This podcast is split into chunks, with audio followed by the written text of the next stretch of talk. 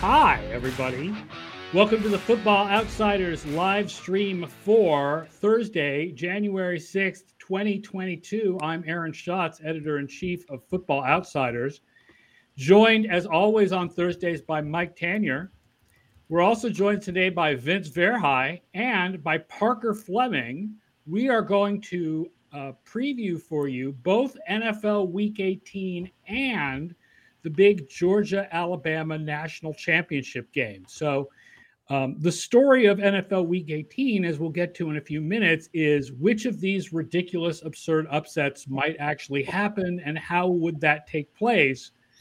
So the best game of the weekend with all, you know, I mean no disrespect to the Chargers and Raiders here, but the best game of the weekend is Georgia and Alabama. So we're going to start with Georgia and Alabama on Monday night for the national championship in another rematch, right? It's interesting. It's a rematch week in the NFL because it's all division games. So all these teams have played each other once before. You don't get a lot of rematches in college football, but this is one. And I believe Brian Fremo's stat this week said 56% of rematches in college football over the last, 15 years have been won by the team that won the first game, which is actually a kind of surprisingly low number. Mm-hmm. Right. So, Parker, tell us about Georgia and Alabama and what you think we should be expecting in this national championship game on Monday night. Yeah, definitely interesting to see the rematch and a rematch of evenly matched teams. You know, that stat about 56%. You think about how often in rematches was one team obviously better than the other. We saw that with Utah and Oregon this year, where Utah just kind of beat down on Oregon. And then 2 weeks later, they rematched in the Pac-12 championship and the same exact thing happened. So really interesting with two great coaches in Kirby Smart and Nick Saban to kind of see what they'll be able to do with a couple of weeks of preparation, having played a game and what might be different. Obviously, the biggest thing here, I think, is there's some big injuries on Alabama's side of things, specifically the receiver John Metchie. He went down in the SEC championship game and Alabama's offense really stalled. He won't be playing for Alabama. So that kind of deep threat wide receiver, they'll have to figure out how to replace that. And then along the offensive line, there was 2 to 3 guys who have been banged up and that Alabama's had to replace. That was evident against Cincinnati, where some of Cincinnati in the later in the game, some of Cincinnati's defensive front was able to kind of pester Alabama. That this is really interesting because you try to get storylines out of what happened in the college football playoff. And I think both coaches in the college football playoff, Kirby Smart of Georgia and Nick Saban of Alabama, were trying to put as little on film as possible and still win. I mean, you look at Alabama was rushing on 43% of early downs all season, and they start the game running 16 out of 17 plays were designed runs, and just said, hey, we're more physical. We don't have to do anything else against Cincinnati. We know the big question for this game is for the national championship, for our rematch with Georgia, is how do we fix our downfield passing problem with Metchie out. They weren't going to put that answer on film against Cincinnati if they didn't have to. Same thing with Georgia. You saw them running a couple trick plays, really focusing on what Kirby Smart has been talking about all season and all postseason of loosening up and just feeling relaxed and saying, we're confident that we're good and we're going to be able to play here. So a couple really interesting kind of competing storylines in the game. My model actually moved from 2 weeks ago, or two games ago, I guess, rather. It's been more than 2 weeks. I had this as a coin flip, slightly favoring Alabama. That's moved to 5 points in favor of Alabama here, even as the betting line has Georgia as the favorite. It's really interesting because if you think about, we've got sort of two sets of stats at Football Outsiders. We've got the FEI drive-based stats, and we've got your play-by-play-based stats. Your play-by-play-based stats favor Bama. FEI favors Georgia by a couple of points. So they're sort of in contradiction to each other, which I think shows how close this game should be. Now, here's the thing. When they played in the SEC Championship, it wasn't close. Right? What can be different this time? What happened in that game that should be different this time that should make this one much closer? Yeah, so of course the injuries, I think, are the one thing that you can say this is the biggest deal for Alabama because Bryce Young passed for 400 yards in that game, or 421 yards in that game. And so that's obviously going to be different. Alabama's running back, Brian Robinson, who had a great game in the semifinal, was also dealing with a nagging hamstring injury. And so perhaps we'll see him run more than 16 times, which he did in that game. I think the biggest thing to point out, though, is that Georgia wasn't doing that poorly against Alabama. It's 31-17 in the third quarter, and Stetson Bennett throws an interception that Alabama returns for a touchdown to make it 38-17, completely blows the game open. But the very next drive, Georgia goes 7 plays, 75 yards, and scores a touchdown.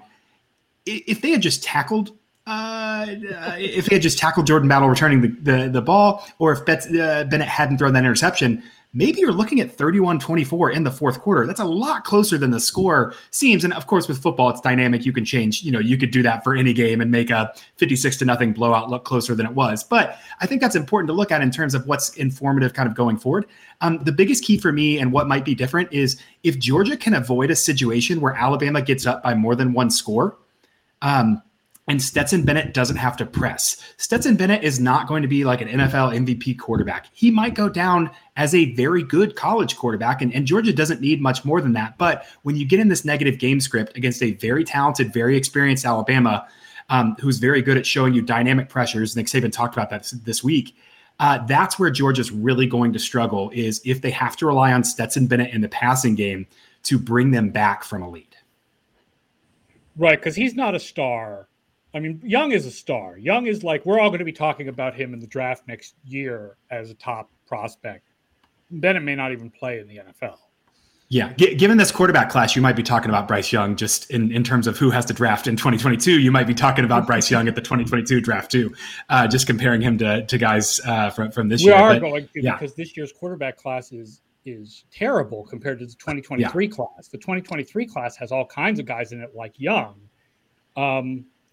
And they've got, I mean, it's Alabama, so they recruit so well. There must be star receivers other than Metchie. Oh, yeah. Yeah, well, and the big deal there, so obviously, I mean, they have 4 and 5 stars all the way down. JoJo Earl was really talented, had a good run reception in the championship game. And if you look at the box score from the Georgia-Alabama round one game, Jameson Williams actually led the team. He had, 7 receptions, 184 yards, and 2 touchdowns. That's largely because Georgia was able to lock down on John Metchie, and he was kind of the counterpunch. And so it's not necessarily that they don't have, a staple of talented guys. Slade Bolden, who feels like he's been at Alabama for 5 or 6 years now, is a good possession receiver for them.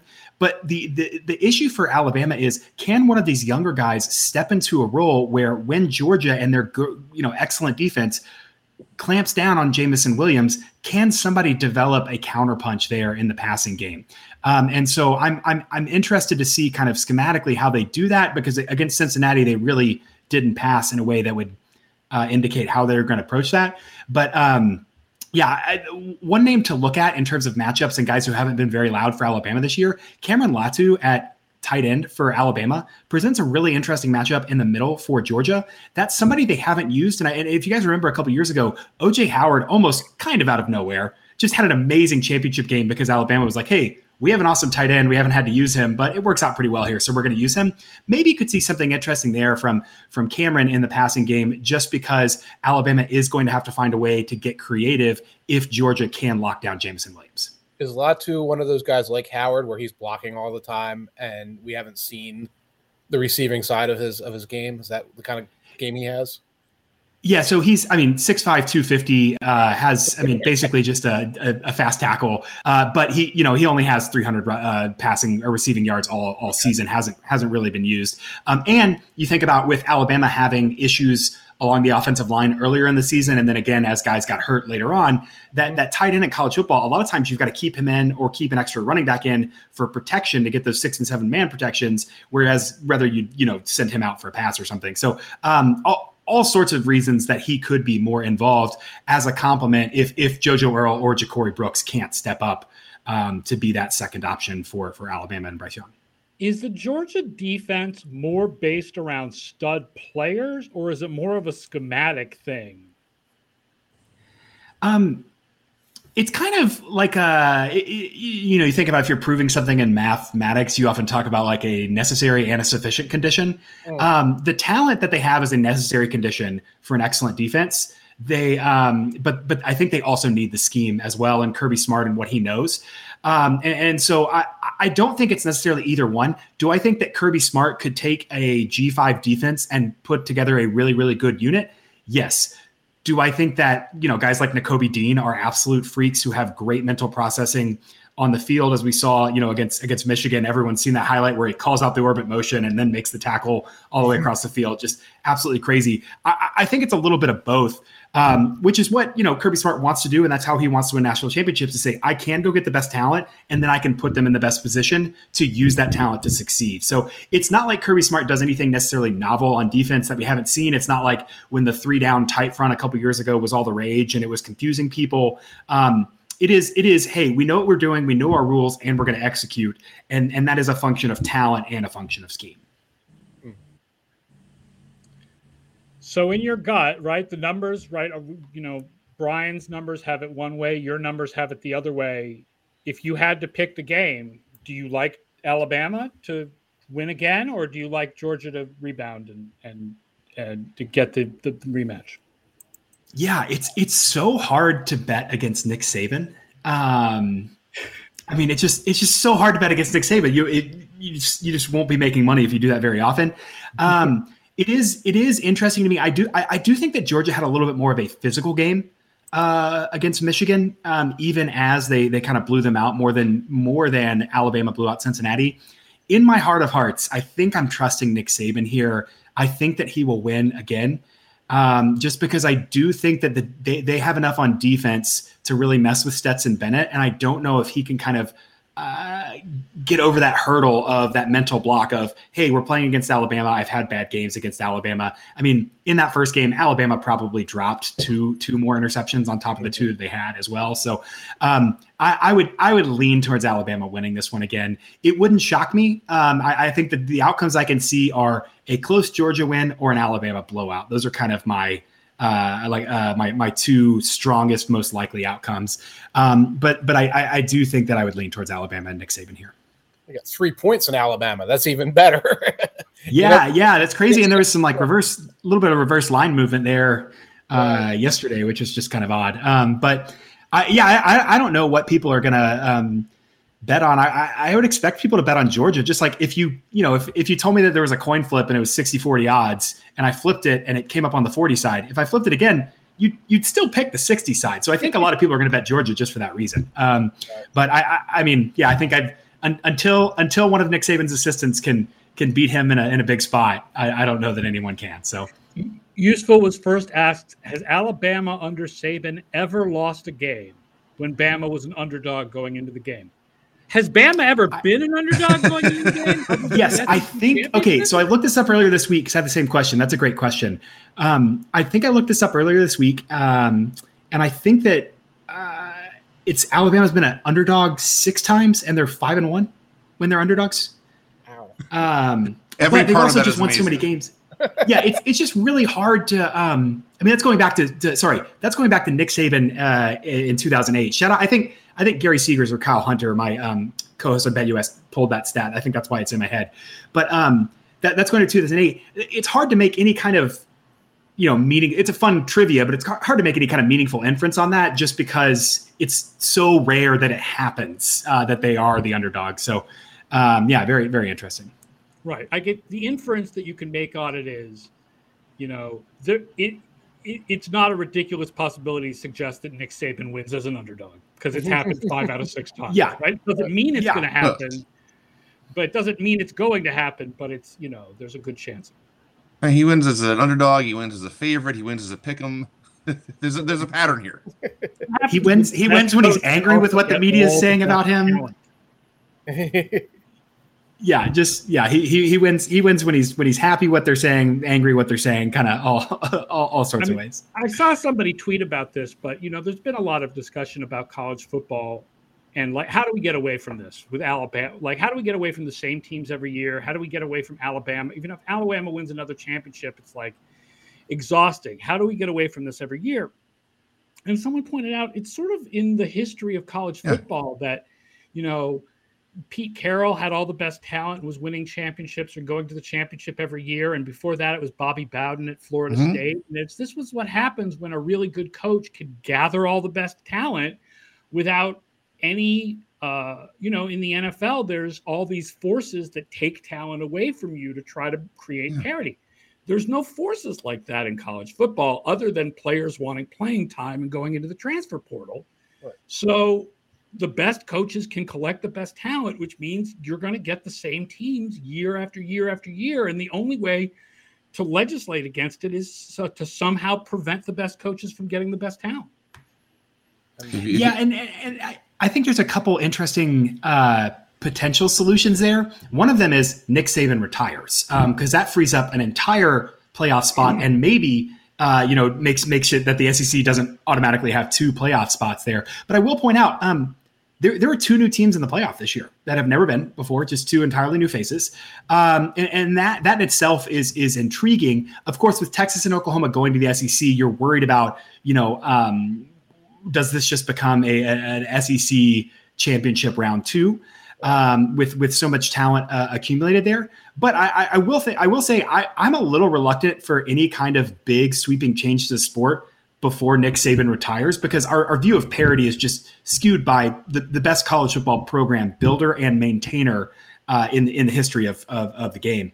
And so that to me is interesting. I do think that there's some funkier proposals on the table that some folks have talked about, like dynamic scholarships. And so if you go 4-8, you can sign, you know, 30 guys instead of 25 guys. Oh. And if you go 14-0, you can only sign 20 instead of 25 and move it around. Of course, there's monetary limits and some schools can't afford that. So we've got to figure that out. But some of those are interesting just because there are ways to potentially reward teams who are rebuilding and not punish teams who are excellent, but say, hey, we're going to give other people an opportunity to get involved. I don't know if I love those. Again, Saban's got to retire before I'm too worried about parity in college football, because it's just been Alabama and then a couple of good teams hovering around them. It's not like there's, you know, a huge gulf between like seven teams and then the rest of college football. It's like Alabama and then whoever's, you know, second and third, and then a huge gulp all the way back to like number 30. Those are kind of the same. So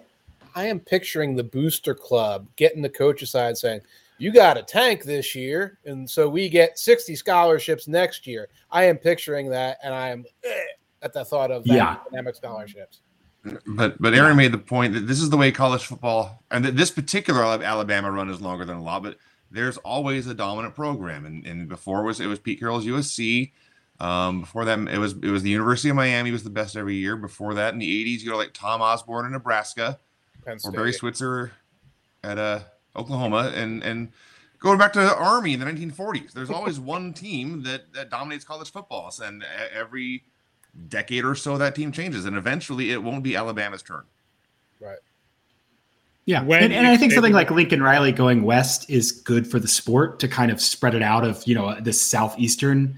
I mean, obviously the circumstances, and it's kind of weird when coaches leave in the middle of the night and all that, but it's saying USC being good again should change the national perception and landscape to make it a little bit more. It's weird for the best athletes from California and Hawaii to be going to Alabama. Yeah, that's so odd. And it's not like that shouldn't happen. And it's good that they have more opportunities, right, to kind of choose. And I think there's a lot of unobserved benefit for some lower level players who, you know, might not have got a scholarship offer to UCLA, but get a scholarship offer to Toledo and go play football for 4 years. And that's cool. But yes, I do think that regional recruiting national recruiting is definitely one of the drivers of kind of this consolidation of talent. It's not like that should be outlawed. It's not like that's bad, but again, powers on both coasts and in the Midwest kind of leveling that out should help with some of these parity concerns. Yeah. All right, man. Huge game. I'll be watching Georgia and Alabama. I don't watch that much college football, but I'll be watching this because there's going to be a lot of – it could be nice, hopefully tight, hopefully not a blowout, and a lot of guys will be playing on Sundays next year. So Parker Fleming writes the One Foot in Bounds column for us on Mondays, reviewing college football at Stats of War. Thank you, Parker. Appreciate it, man. Awesome. Thanks, guys. Appreciated it. All right. Bye-bye. Bye. All right. Now it's time to talk about the NFL Week 18. But before we do, I want to give Mike Tanier a small amount of time to talk about how happy he is that there will be no more Wonderlic. Oh, thank you. Yes, yes. I am the NFL media's ranking expert in standardized testing from my many years in high school and working in the standardized testing industry, sometimes concurrently, sometimes in place of being a teacher. The Wonderlic was a 1960s and 1970s MBA type. Let's try to take an executive, a young person applying for an executive job, and give them like a quick mental acuity test to see if they have what it takes to run the accounting department. Okay. In the 70s, we did not check for various types of biases, race, gender, etc. We just gave tests like this to a bunch of 20-something-year-old white guys and said, how good are they at doing like number recognition patterns and spot the logic error patterns and things like this. And they created this thing called the Wonderlic test. NFL grabbed it and said, ooh, let's give players this. Probably at the time it made sense. It made sense. It's like, oh, we have a, sort of an IQ test type of thing that we can give quickly, that can be tested quickly. We sign this contract, etc. The rest of the world realized that kind of test was not valid. We stopped giving any tests like that to young people moving up. I mean, we give standardized tests now. They have their own problems, separate rant, but they are tested and normed against a variety of things to try to minimize the amount of biases that are built into these tests. Wonderlic just kind of rolled on as a product. There was no educational money, no public money going into it. It just rolled on, and has been used for decades as a number one thing, as a shaming hammer towards young players, particularly quarterbacks, very often quarterbacks of color, who did poorly on this test that has a very mathematical, analytical, and verbal component to it that has no bearing, has no reasonable bearing on their abilities in the NFL. And I have talked to scouts and former scouts who said, well, you know what? We've used that test and we've red flagged a couple of guys who it turned out weren't going to be able to handle it. They didn't have the mental skills to do it.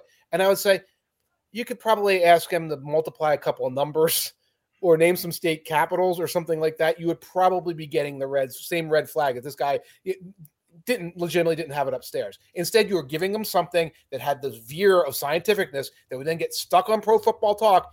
And we would then be spending weeks talking about Vince Young. Does he have it all upstairs? And it was frankly racist. It was anti-scientific. It was anti-intellectual, analytic, with the veneer of being scientific and analytical. It is gone. Hallelujah. Hallelujah. Thank you, everyone, for that was good. I knew that I didn't have to prepare you. Like, I knew you were ready to go. Like, as soon as I said it, like, you've done the Wonderlic spiel so many times over the last 20 years. Like, yes. I figured you were ready to go.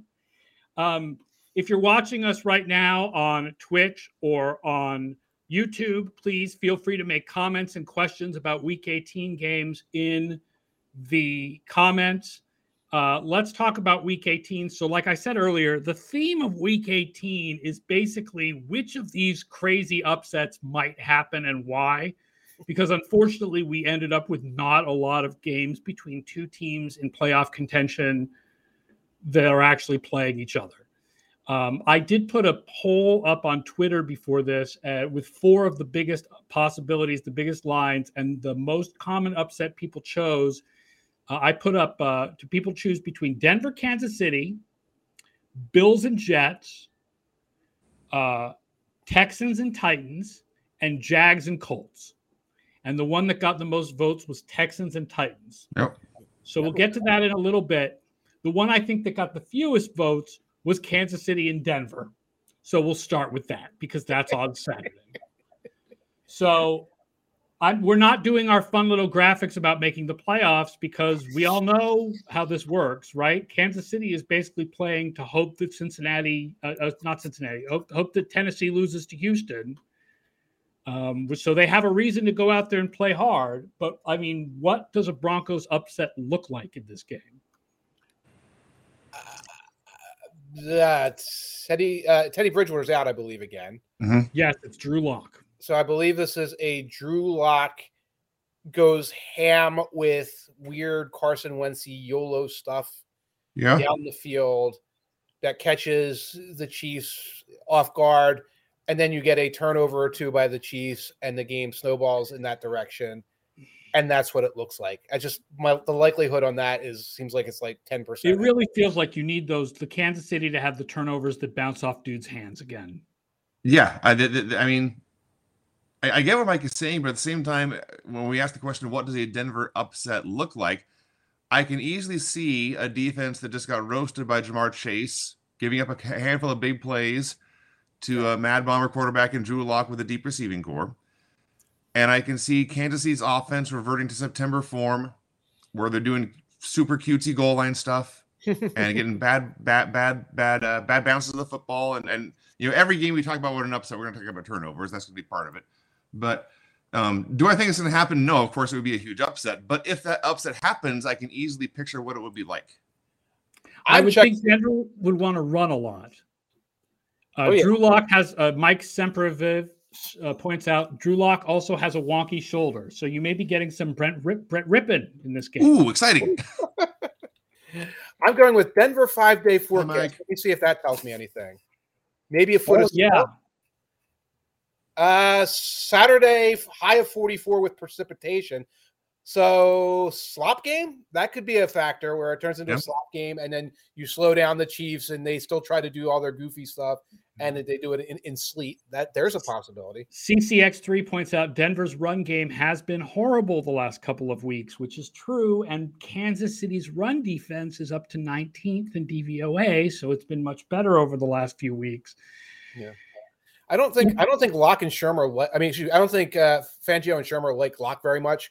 And they kind of put this random. No one does. But I mean, they're the coaches, and they're like sort of actively, like so suspicious of Lock and nervous of Lock. They put these horrible game plans together. I feel like it the way the Denver story that involves an upset probably involves Brett Rypien coming in and being much better than anybody expects, and them just being like, "Go ahead, throw the ball deep. Go on." Well, there you go. I think we've made our point here. What's the spread? 9 points, CCX? The spread is 10. The current spread is 10. Uh-huh. Would you take Kansas City minus 10, or would you take Denver plus 10? I'll backdoor cover that. I got 10.5 showing now. And with that weather report, which might compress the game a little bit, especially if it's a windy sleet type of game, I'll take the backdoor cover in the Broncos. Yeah, I don't gamble much, but 10 points is a lot. Strange things happen in the NFL. I know it's a Saturday game, so they're going to have motivation no matter what. But it's also Week 18. Strange things happen. I would take the points in that one and pour myself a drink. So much of betting in Week 18 seems to be connected to the motivation. Yeah. You're talking about this. Like normally, there's one or two games where. Our projected line is different from the actual line by 3 points or more. Right. This week, there were 6. Then the Detroit-Green Bay line moved a little bit. So now there's 5, but that's still way more than usual because I'm not mathematically incorporating motivation. That would be hard to do. I'm going to go with Kansas City, though. Speaking of motivation, I feel like Kansas City is motivated to not take their foot off the gas. Right. They want it matters if the Texans can beat Tennessee. The Kansas City wants the number one seed. I feel like Denver with backup quarterbacks. I feel like Kansas City can cover. Okay. What about head coach motivation? Says Grouchish for those on the hot seat. Fangio's been a hot seat for weeks. He wasn't able to beat the Raiders. You know. So yeah, I don't know how head coach motivation improves your. I guess by getting more aggressive. Fangio's been surprisingly aggressive this year after he was already so conservative last year. I did not know this, but Let's Go Royals points out that Drew Lock grew up in Kansas City. Ooh. There you go. It's a factor. So it's a hometown factor. You can't dispute that. How dare you not draft me, my hometown team? We're not going to discuss is Dallas at Philadelphia, because in the leverage of how much this matters, those little graphics we put up every Thursday for Super Bowl odds, neither Dallas nor Philadelphia sees their Super Bowl odds move more than 0.2% if they win this game or lose this game. So the seeding barely matters. The seeding changes barely matter. So this game doesn't matter. And the Eagles have 6 million starters on COVID, and Sirianni. So does Dallas. Dallas has Micah Parsons on COVID. Yeah, and Sirianni's like mentality has been like, let's keep guys healthy. So he's not going to go plowing into this game with a bunch of COVID guys coming off the last second. Yeah, Pittsburgh. The problem is I don't know if Dallas is going plowing into this game either. Right. Pittsburgh at Baltimore, 1 p.m. Sunday. So both of these teams have a tiny itty-bitty chance of making the playoffs if they win this game. They would need the Jags They would need the Jags to beat the Colts, and then each team needs other things to happen for the winner of this game to make the playoffs. But it is possible, so this game does matter for both teams.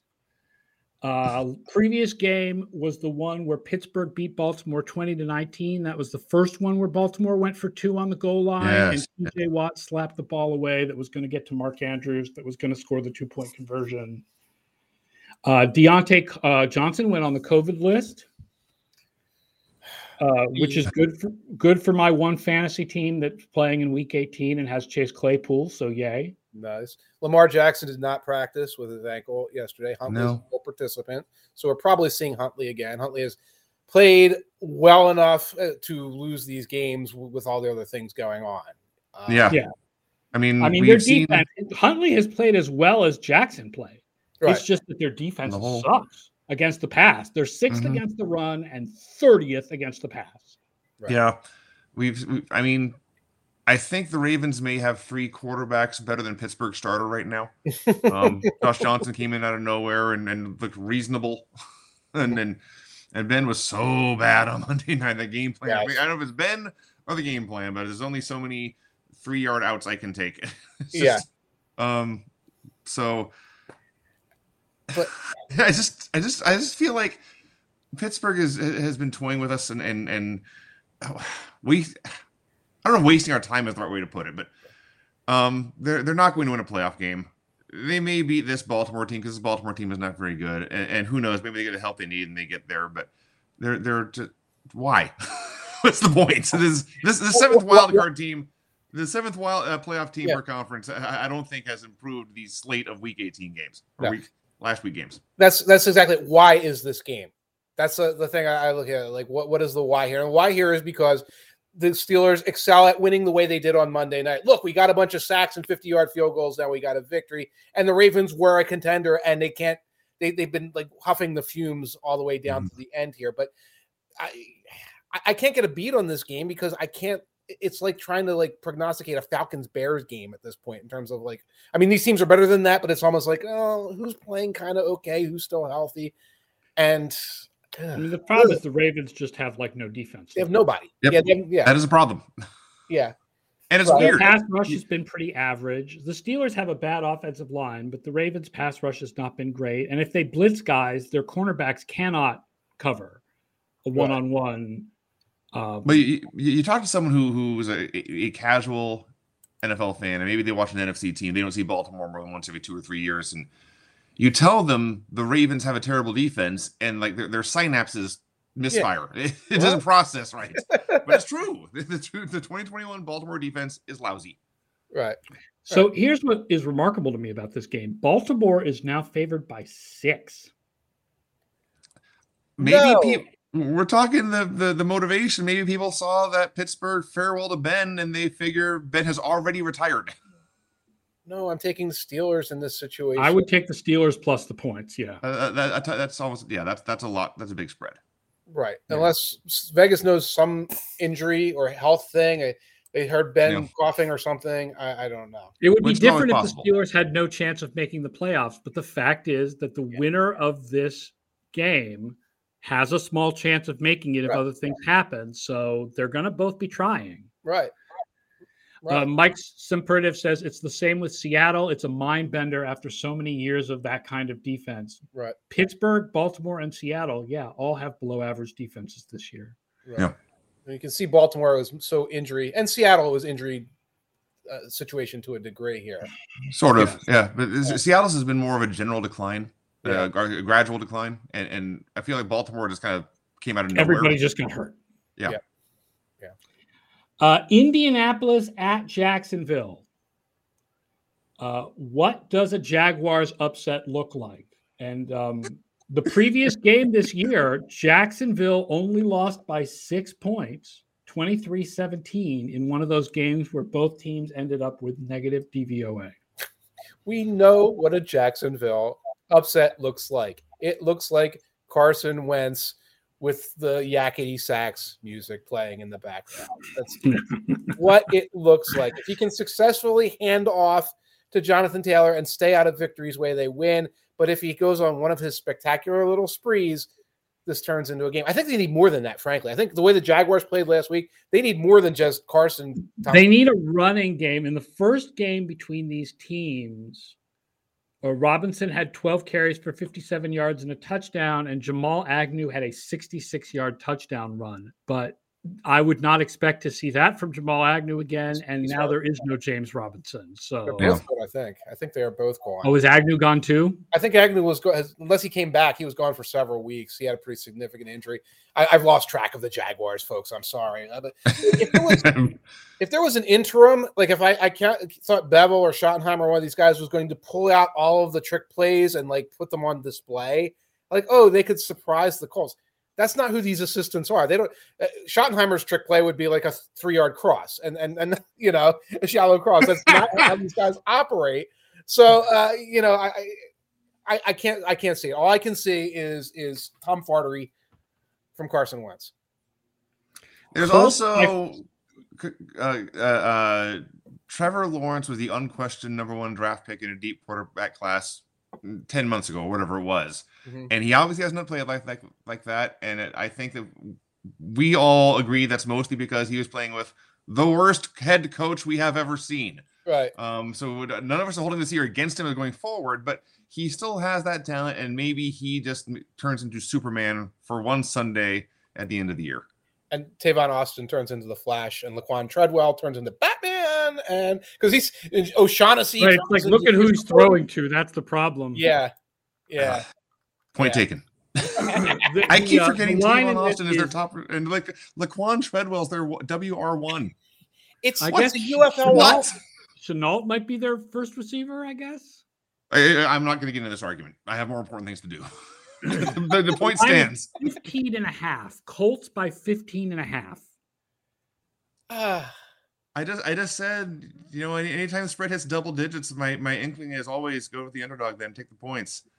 And this Colts team is way better than Jacksonville, but the way they play is not conducive to blowouts. So I would not bet this game, but if I was, I would take the points.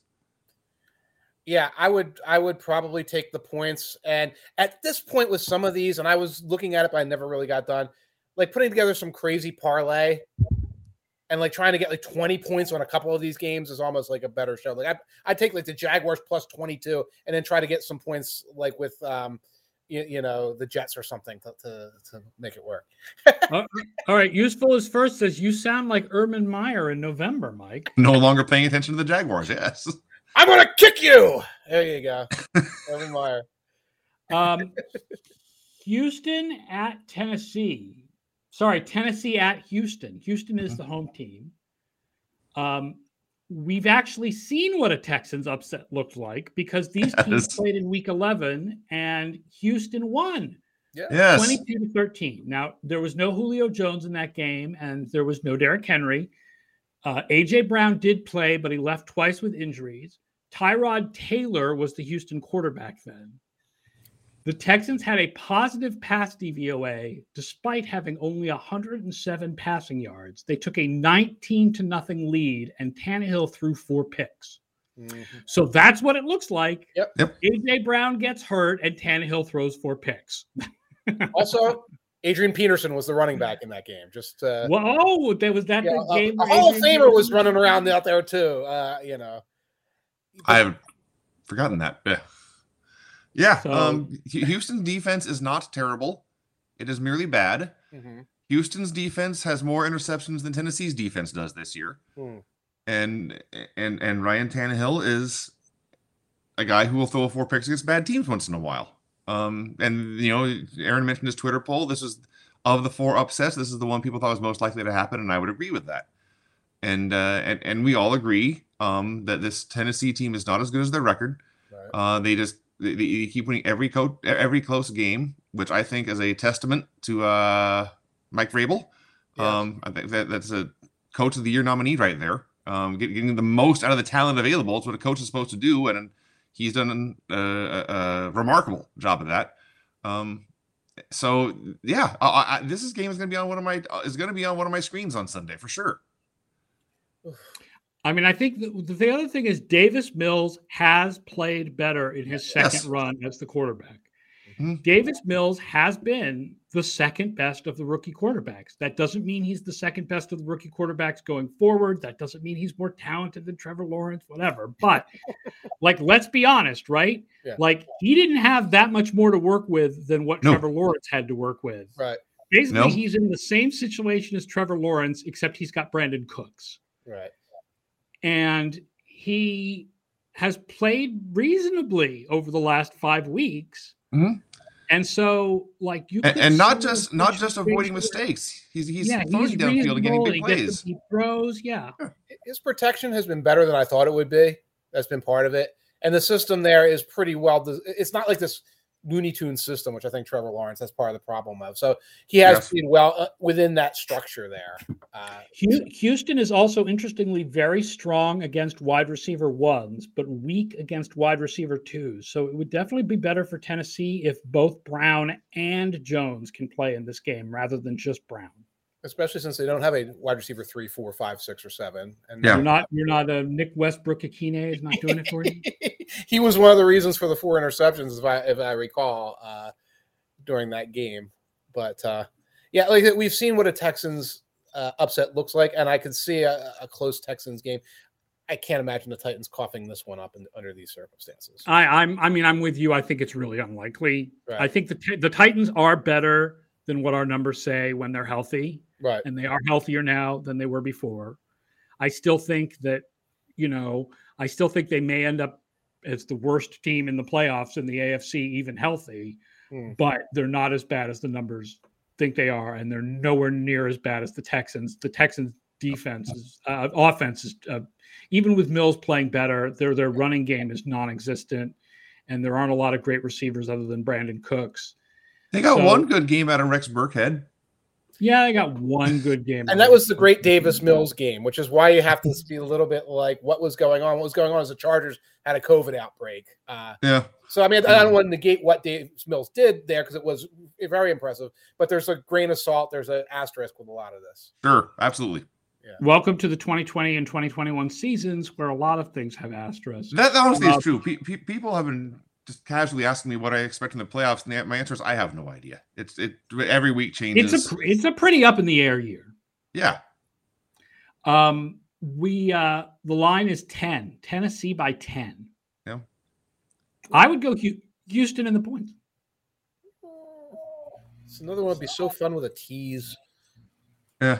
Houston plus 16 or something. Yeah, if I could take Houston up to like 16, and then I go back and take the Jaguars. I'm going to go explore that, but if I have to make a straight-up pick now, okay, I will take the Texans on the points. I feel like I'm repeating myself or pull my string and I say the same thing, but yes, I'm going to take a spread that big.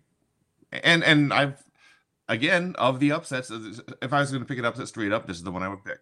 Of the AFC big lines of the upsets, because the next game we're going to discuss is also is another one where we're looking for an upset, but I think it's a more likely upset, and that is New Orleans at Atlanta.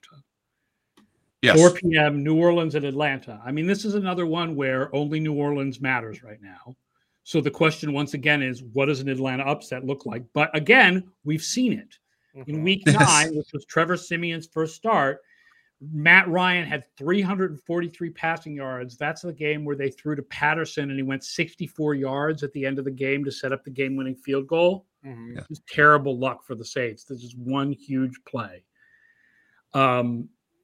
And the Falcons, I think what a Falcons upset looks like is pass, pass, pass, pass, pass, because their running game sucks this year. Mm-hmm. And the Saints have the number 1 run defense. Mm-hmm.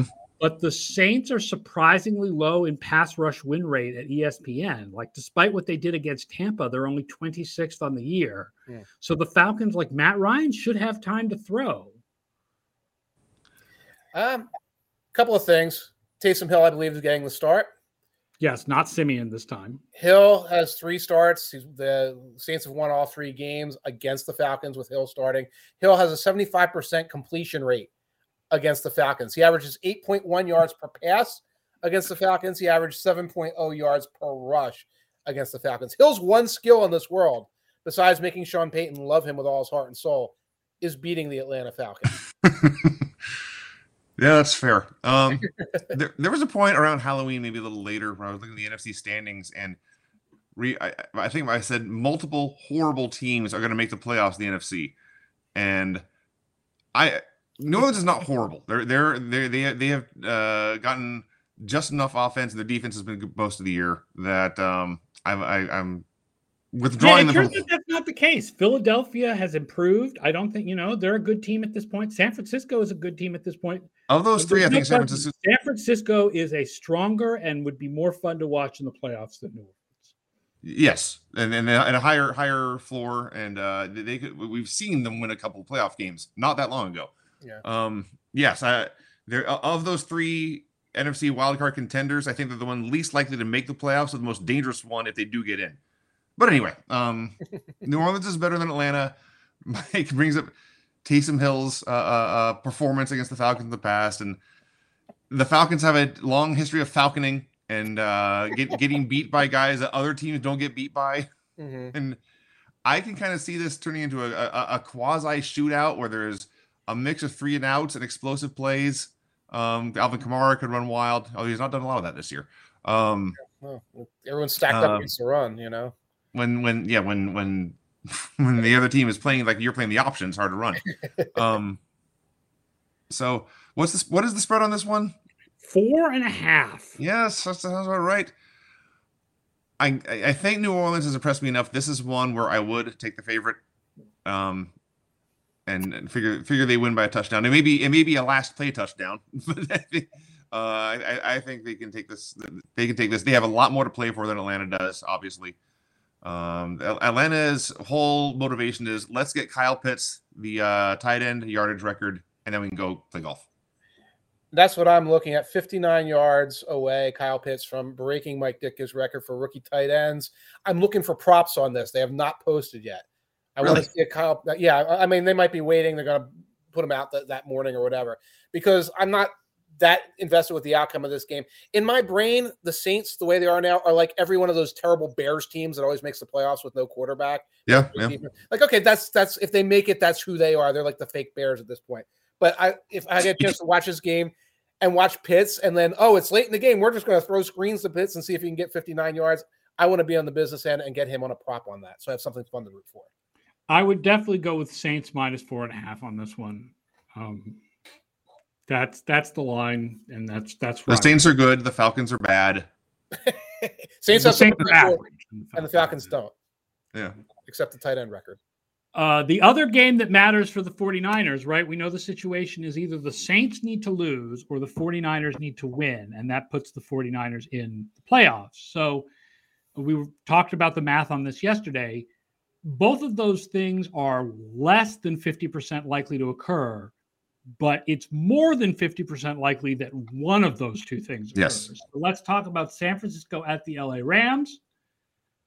This is the big game of the week. This is the best game of the week, even though the next one we'll discuss is the win and in game. This is the best because the 49ers are 7th in DVOA. The Rams are 5th in DVOA.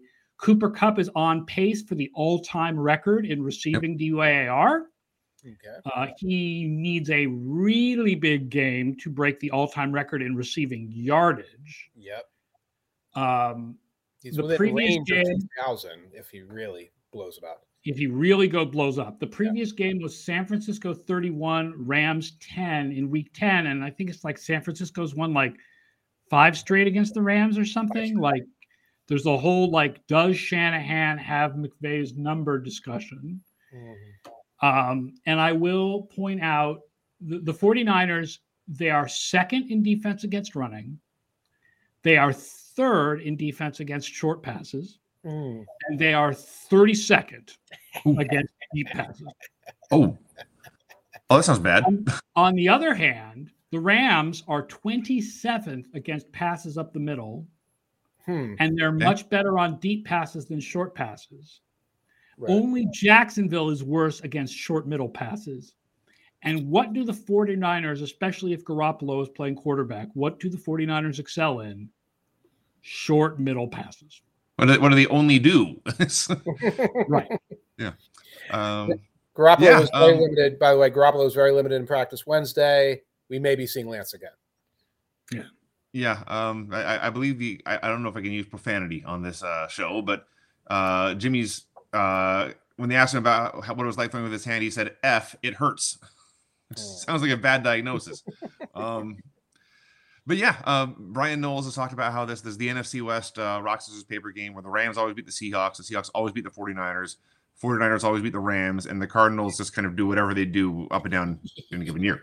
But the 49ers have been playing very well lately. The Rams have been playing well at 21 positions. But 21 positions, but the 22nd is the quarterback who has just been drunk out there for the past 2 weeks, and it's weird. Yeah. Because I was skeptical that the trade would work out when they made it. I was very blown away by Matthew Stafford up to like Halloween, like the slam dunk MVP, and then he kind of tailed off, but still playing very well. And these past 2 weeks, he's had more bonehead interceptions than he may have had in any year in Detroit. Right. He's just he looks like a guy. He looks like Trevor Lawrence, like a guy who doesn't know what he's doing with no coaches. It's strange. By the way, because he threw two interceptions early in the San Francisco, the earlier loss. So that game was like these last two narrow Rams wins where we spot you two turnovers in the beginning, and then we see if we can come back. That failed for the Rams against the Titans. It failed for them against the 49ers. It will fail for them this week if they try to do it again. Yes. I think that because all of his interceptions seem to be around the 19-yard line or somewhere along there. And the Rams ranked 29th in deep zone, which is inside their own 20 offense. So when they're pinned back there, those mistakes have killed them. Problem is, and I know it's much more random on the defensive side of the ball, 49ers are 30th in deep zone defense. So it's interesting. Yeah. That might be like a handful of plays, et cetera, it's much more randomized, but they're not necessarily built to take advantage of the main thing that the Rams do.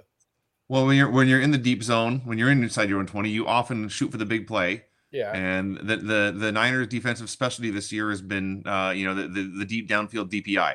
Right. That's, Stafford can win this game without completing a lot of passes. Just get those yellow flags out there. Beat reporter says CCX3 beat reporter handicapped Jimmy G playing at 68%, but also acknowledged the mind games of it. That is a very oddly specific percentage. It's like 2 out of 3, but it's a little bit more. Like not 2/3. So. I love it. The precision. We need to get that beat reporter on here. What's his formula? I will point out the Rams are on top of all of ESPN's trench measures. Okay. They have Aaron Donald. The San Francisco is also in the top 10, except for in run block win rate. So this is a really strong trench matchup. Trent Williams has been phenomenal at left tackle for the 49ers this year, but the right side of their line is iffy. Right. And, of course, Nick Bosa has been really good this year on defense for San Francisco. Yes. So this is a really strong matchup right here. Right.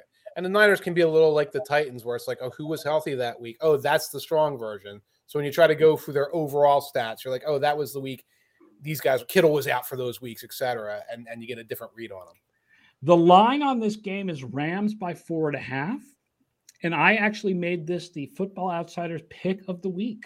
San Francisco plus 4.5. I'm going. Okay. I'm with you.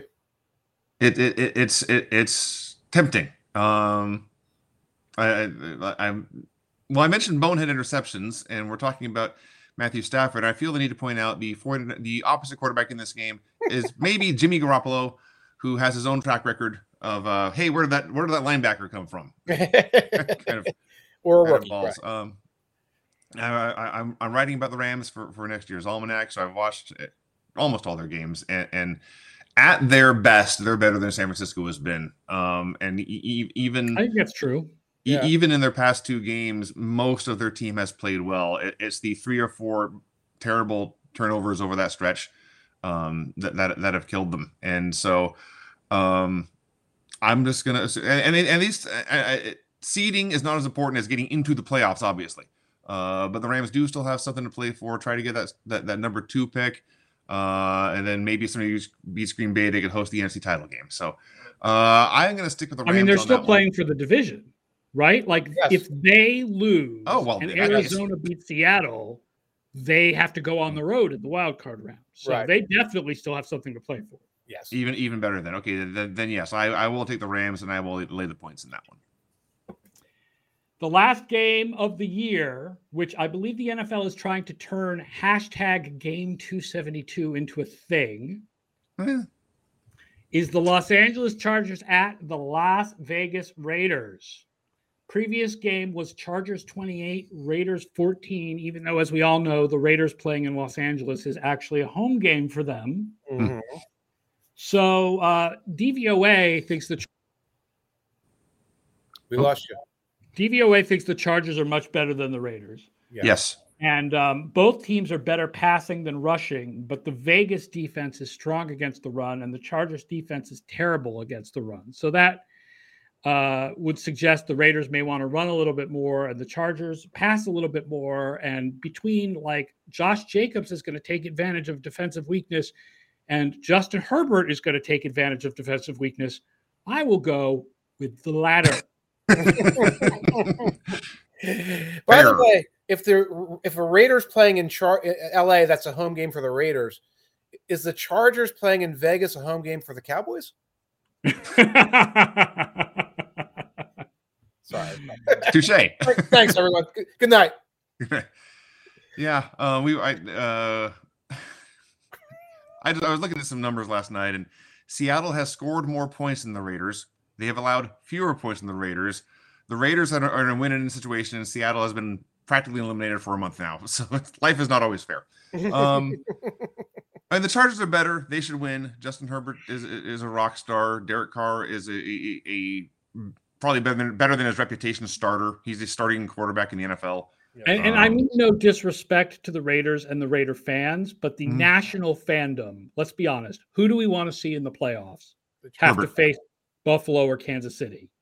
The Chargers or the Raiders? Yes. Yeah, it's like you want to see the Chargers. Right. You want to see Justin Herbert in a quarterback in a shootout duel with Josh Allen or Patrick Mahomes. It sounds awesome. I just said it out loud. I'm like, ooh, that sounds fun. Yes. And it's probably going to happen because the Raiders are not very good. They've won some close games. They've kind of flown under the radar.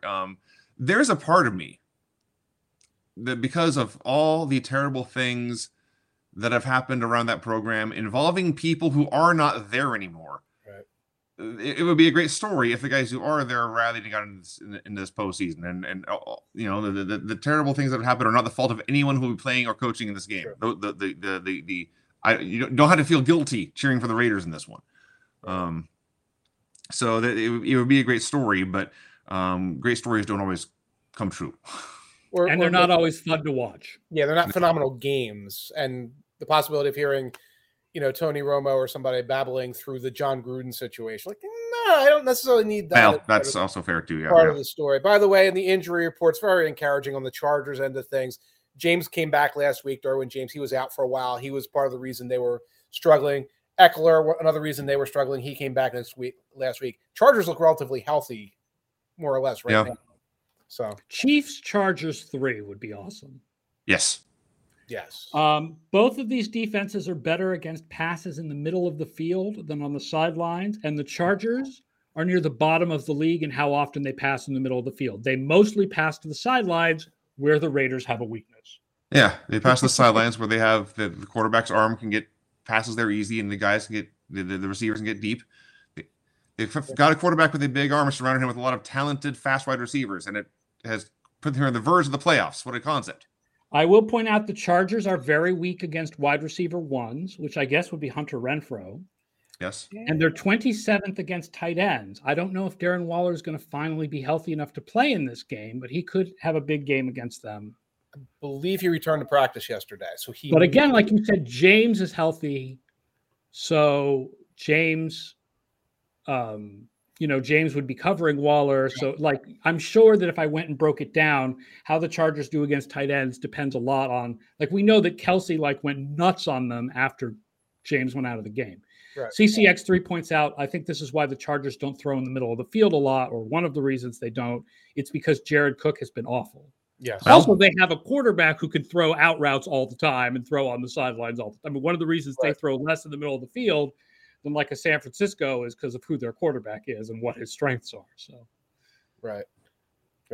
Cook is Cook. Cook will catch a ball and fumble, or tip drill to somebody. Yeah.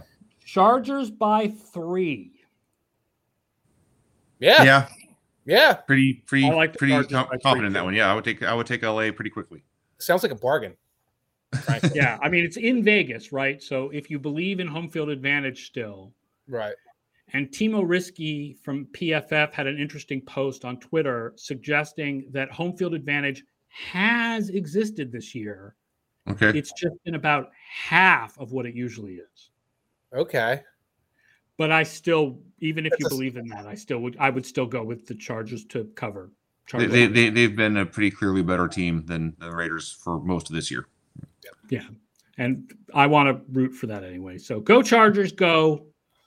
And hopefully Chargers. I think that if everything goes with, we know that not every favorite will win, but I believe that if every favorite wins, we end up with Chargers, Chiefs 3, okay, Bills, Colts, and Bengals. If every favorite wins including Cleveland over Cincinnati, we would have Bills, Colts, and Patriots, Bengals. That'd be a lot of fun. That's a great AFC playoff slate. That's a great AFC playoffs. Yeah. The NFL has almost gotten to the point, it's almost like basketball. You don't need to pay attention until the playoffs start. And now that we're here, it could be a fun playoffs. And that's what I'm worried about. I lamented in the New York Times a little bit about it. Like all during the season when we'd have these like Bengals-Chargers games, like, oh, this is a playoff preview. When there's like 4 of them a week and then, oh, they won, so they got separation. Oh, they lost next week and everybody's still 9-8 at the end. It is like the NBA. It's like the NHL. It's like, okay, these guys are guaranteed to go in and they're just sort of jockeying during the season. Call me in January. As I said yesterday, although it would be wonderful if the Chargers are the 7th seed to have Kansas City versus the Chargers overall, I said on the show yesterday, I think that the 7 playoff teams is much worse for the sport than the 17th game. I agree. Yes. And I know we're going to 18 games soon. Yes. So break out your USFL records, baby. Within a couple years, they're going to be going back. 18 games. Yeah, break out your USFL every year. I have no idea why. Yeah, USFL next spring on NBC and Fox. I can't wait to watch a USFL game where Tavon Austin and Laquell Treadwell are the number 1 and number 2 receivers for a team. And we'll be like, these used to be the Jaguars. This is what Trevor Lawrence had to work with when he was a rookie. It will be like when the Baltimore Stars became the Saints, pretty much in the NFL. And they followed Mora. Like they'll get Meyer to coach in the USFL, and he'll bring Tavon with him and Tebow with him. It'll be great. Yeah. Oh, don't give me ideas, Mike. Oh, don't do that. No more Tebow, please. No more Tebow. All right, folks. Thank you, everybody, for joining us. Thank you. We're on 1:00 Eastern almost every weekday. No longer on Tuesdays, but we will. Tomorrow, Scott Spratt will be here at 1:00 to set you up to play Week 18 DFS, also known as Who Cares? Not who cares as in like who cares about week 18, but who cares about as in which players care and which players should we pick up for DFS based on the idea that they actually care about the games this week. That's what I mean by who cares. Thank you to Parker Fleming for previewing Georgia, Alabama with us. Thank you, Vince, for joining us. Thanks as always to Mike. Again, we want to thank everybody who has watched the show and asked questions online and everybody who's listened all year long. This is my last show of the regular season. Obviously, Scott Spratt will be here tomorrow, but it's been a lot of fun doing these broadcasts, doing them as podcasts afterwards on the FO Podcast Network. Please make sure, if you haven't yet, to subscribe to us on your app of choice so you are hearing us all through the playoffs. We're going to have lots of playoff preview information. I will be back on Monday to review Week 18 with Ian O'Connor. Otherwise, everybody, enjoy Week 18, and I will talk to you next week. So long, everybody.